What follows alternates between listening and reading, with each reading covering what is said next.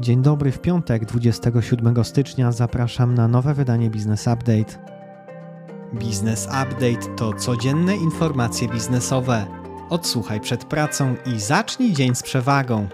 Wczoraj WIG20 rósł prawie 1,5% do 1911 punktów, szeroki rynek nieco ponad 1% do 61 236 punktów. W Stanach główne indeksy akcyjne odnotowały podobny wzrost. W Niemczech i Francji wzrosty nieco ponad zero.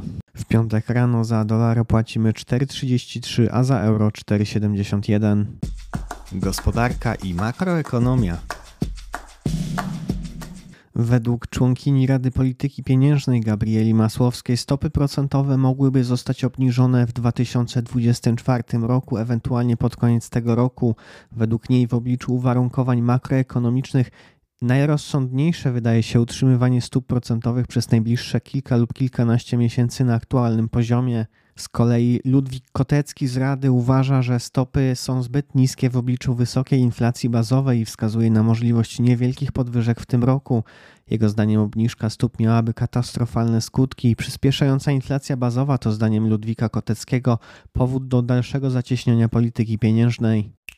Z raportu EY wynika, że PKB w Polsce wzrośnie w tym roku o 0,5%, a w kolejnych latach osiągnie wynik 2,3% w przyszłym i 3,4% w następnym. Stopy procentowe zostaną w tym roku utrzymane na obecnym poziomie.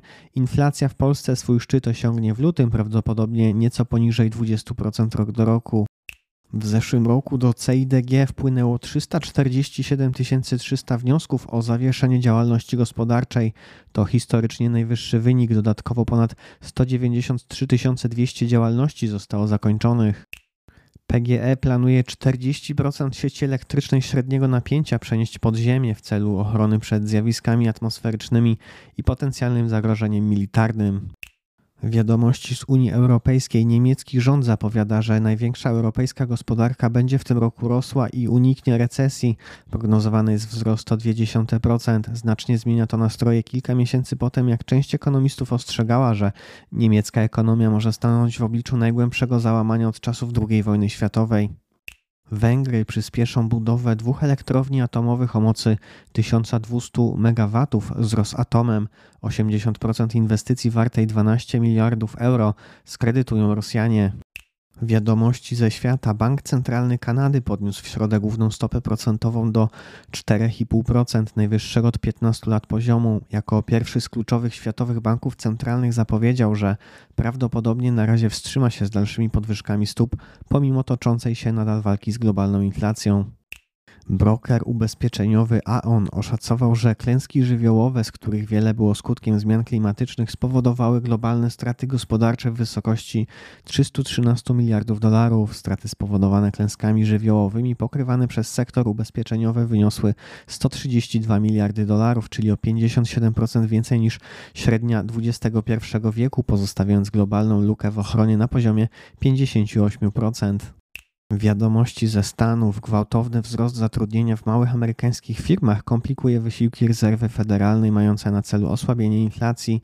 Od lutego 2020 małe firmy zatrudniające mniej niż 250 pracowników przyjęły o 3 miliony 670 tysięcy więcej osób niż zwolniły. Większe przedsiębiorstwa zlikwidowały w tym czasie 800 tysięcy miejsc pracy netto. Informacje biznesowe. Do Polski wchodzi sieć fast foodów Papaj, która znana jest ze smażonych i panierowanych kurczaków. W Polsce otworzy pierwsze lokale w Warszawie, Wrocławiu i Szczecinie.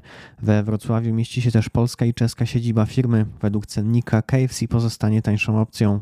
Grupa Eurocash i bank HSBC w Polsce podpisały umowę na otwarcie linii gwarancyjnej związanej ze zrównoważonym rozwojem.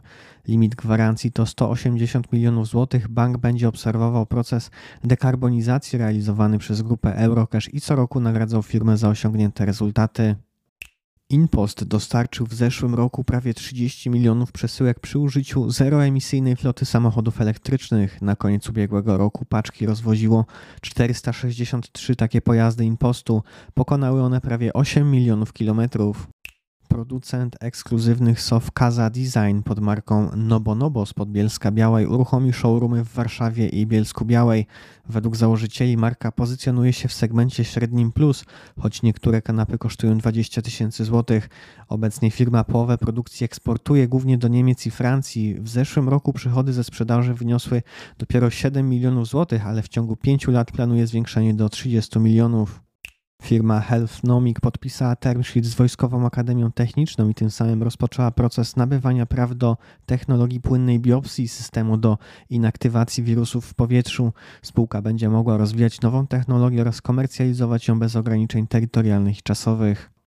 Studio gamingowe Starward Industries przedłużyło umowę ze spadkobiercą twórczości Stanisława Lema, tym samym do 2028 roku zapewniło sobie wyłączność na produkcję gier opartych na powieści Niezwyciężony. Krakowski producent gier komputerowych i konsolowych z segmentów Premium Indie zadebiutował w sierpniu 2020 roku na New Connect. Obecna kapitalizacja spółki to około 140 milionów złotych. Rivu Therapeutics osiągnęło pierwszy kamień milowy we współpracy z amerykańską Excelis Inc. Jest uprawnione do otrzymania płatności w wysokości miliona dolarów w ramach umowy licencyjnej. Celem współpracy jest opracowanie nowatorskich terapii celowanych z wykorzystaniem opracowanej przez Rivu technologii Sting. Wiadomości z Unii Europejskiej francuski bank BNP Paribas zobowiązał się do ograniczania finansowania przemysłu wydobywczego i naftowego do mniej niż miliarda dolarów do 2030 roku, co stanowi spadek o 80% w porównaniu z obecną sytuacją. Decyzja BNP Paribas przyspieszy tempo wysiłków na rzecz ograniczenia emisji dwutlenku węgla i osiągnięcia celów klimatycznych. Wiadomości ze świata. Duński Maersk i szwajcarska firma MSC, największe na świecie firmy zajmujące się transportem kontenerowym, zakończą porozumienie dotyczące współdziałania statków w styczniu 2025 roku, co pozwoli im realizować indywidualne strategie. Porozumienie zostało zawarte w 2015 roku, aby sprostać słabemu popytowi oraz zapewnić konkurencyjne i efektywne kosztowo operacje na głównych szlakach żeglugowych z Azji do Europy, a także przez Ocean Atlantycki i Pacyfik. IBM to kolejny gigant technologiczny, który zdecydował się na cięcia w zatrudnieniu. Zwolnienia obejmą około 3900 osób na całym świecie. Redukcje etatów skupią się na pracownikach pozostałych po wydzieleniu się spółek Kyndryl i Watson Health.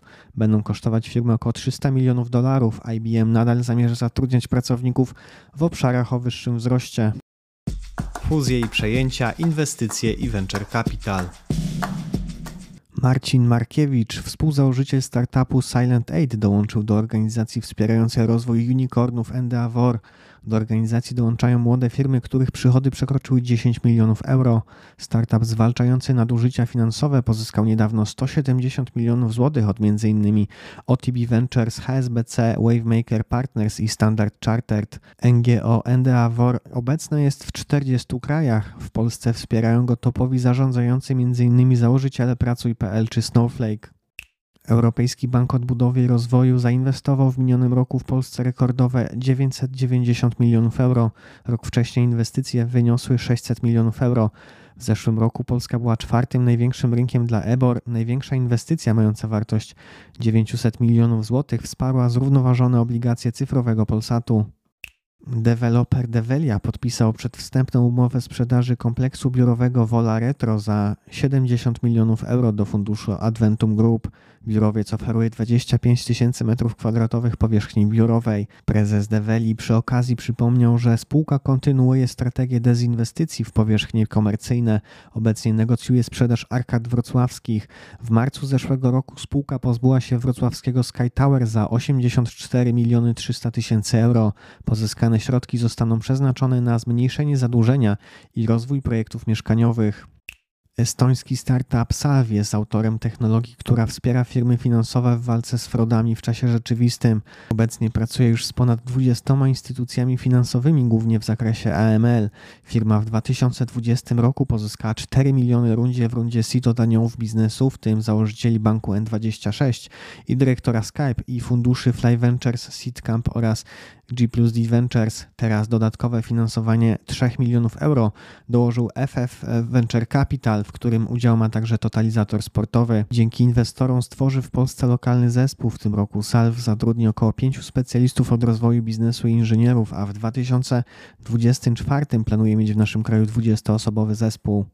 Lewandopolowi, rodzinnej firmie inwestycyjnej, udało się pozyskać finansowanie w wysokości 866 milionów złotych na budowę wielkiej farmy słoneczno-wiatrowej na pokopalnianym terenie niedaleko Konina. Głównym podmiotem finansującym, który wyłożył połowę z 776 milionów złotych został ING Bank Śląski.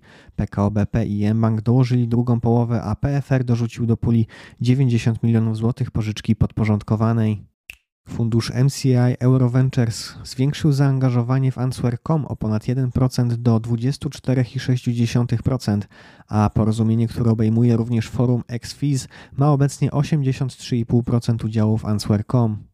PKO BP wyemitował w ramach programu AMTN trzyletnie uprzywilejowane obligacje o wartości nominalnej 750 milionów euro. Subskrypcja zaczęła się i zakończyła 25 stycznia. Cena, po której obligacje będą obejmowane to 99,86% wartości nominalnej. Marżę będącą podstawą ustalenia stopy procentowej do obligacji ustalono na poziomie 250 punktów bazowych. Wiadomości ze świata. Brytyjski Urząd do Spraw Konkurencji rozpoczął pierwszy etap dochodzenia w sprawie przejęcia przez amerykańskiego producenta chipów Broadcom Inc. firmy VMware Inc. za 61 miliardów dolarów. Urząd ma czas do 22 marca na podjęcie decyzji, czy umowa, która weszła w życie w maju ubiegłego roku, ogranicza konkurencję w Wielkiej Brytanii. Prawo i podatki prezydent podpisał ustawę pierwokupu portów przez Skarb Państwa. Przepisy o pierwokupie wejdą w życie w ciągu 14 dni. Branżowe organizacje skupione wokół żeglugi morskiej apelowały do Senatu i prezydenta o wstrzymanie prac nad ustawą bezskutecznie.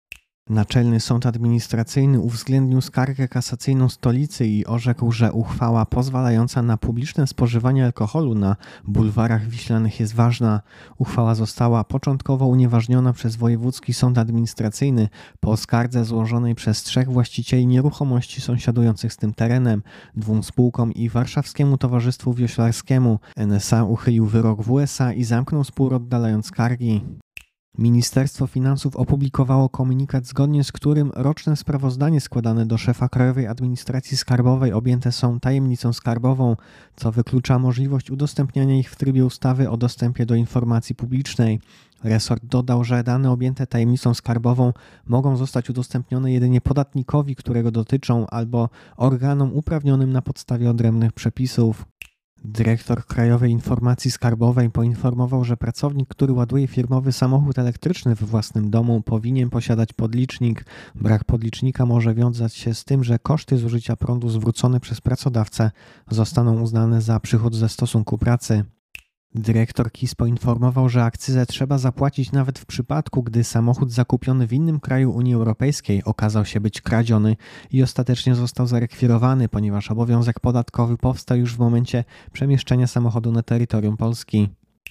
Główny Urząd Nadzoru Budowlanego uruchomi dziś aplikację elektronicznego dziennika budowy. W przypadku robót budowlanych, przy których wymagane jest ustanowienie kierownika budowy, jego prowadzenie będzie obowiązkowe.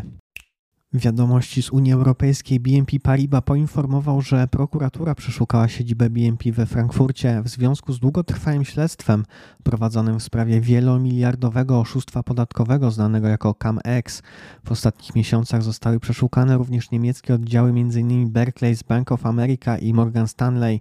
Przedstawiciele niemieckiego rządu twierdzą, że śledztwo obejmuje około 100 banków na czterech kontynentach i co najmniej tysiąca podejrzanych. Prezes Banku Centralnego Irlandii zaapelował do rządu o wprowadzenie zakazu reklamowania aktywów kryptograficznych, porównując kryptowaluty niepowiązane z żadnymi aktywami bazowymi do schematu Ponciego. Wieloletni krytyk aktywów kryptograficznych powiedział, że chociaż na razie stwarzają one minimalne ryzyko dla stabilności finansowej, to irlandzki regulator jest wysoce zaniepokojony wpływem na klientów detalicznych. Wiadomości ze świata. W środę amerykańska Komisja Papierów Wartościowych i Giełd jednogłośnie głosowała za wprowadzeniem zasady zakazującej inwestorom papierów wartościowych zabezpieczonych aktywami obstawiania przeciwko tym samym aktywom, które sprzedają swoim klientom. Praktyka ta rozwinęła się w następstwie globalnego kryzysu finansowego z 2008 roku. Wniosek SEC podlega teraz publicznym komentarzom przez najbliższe 60 dni.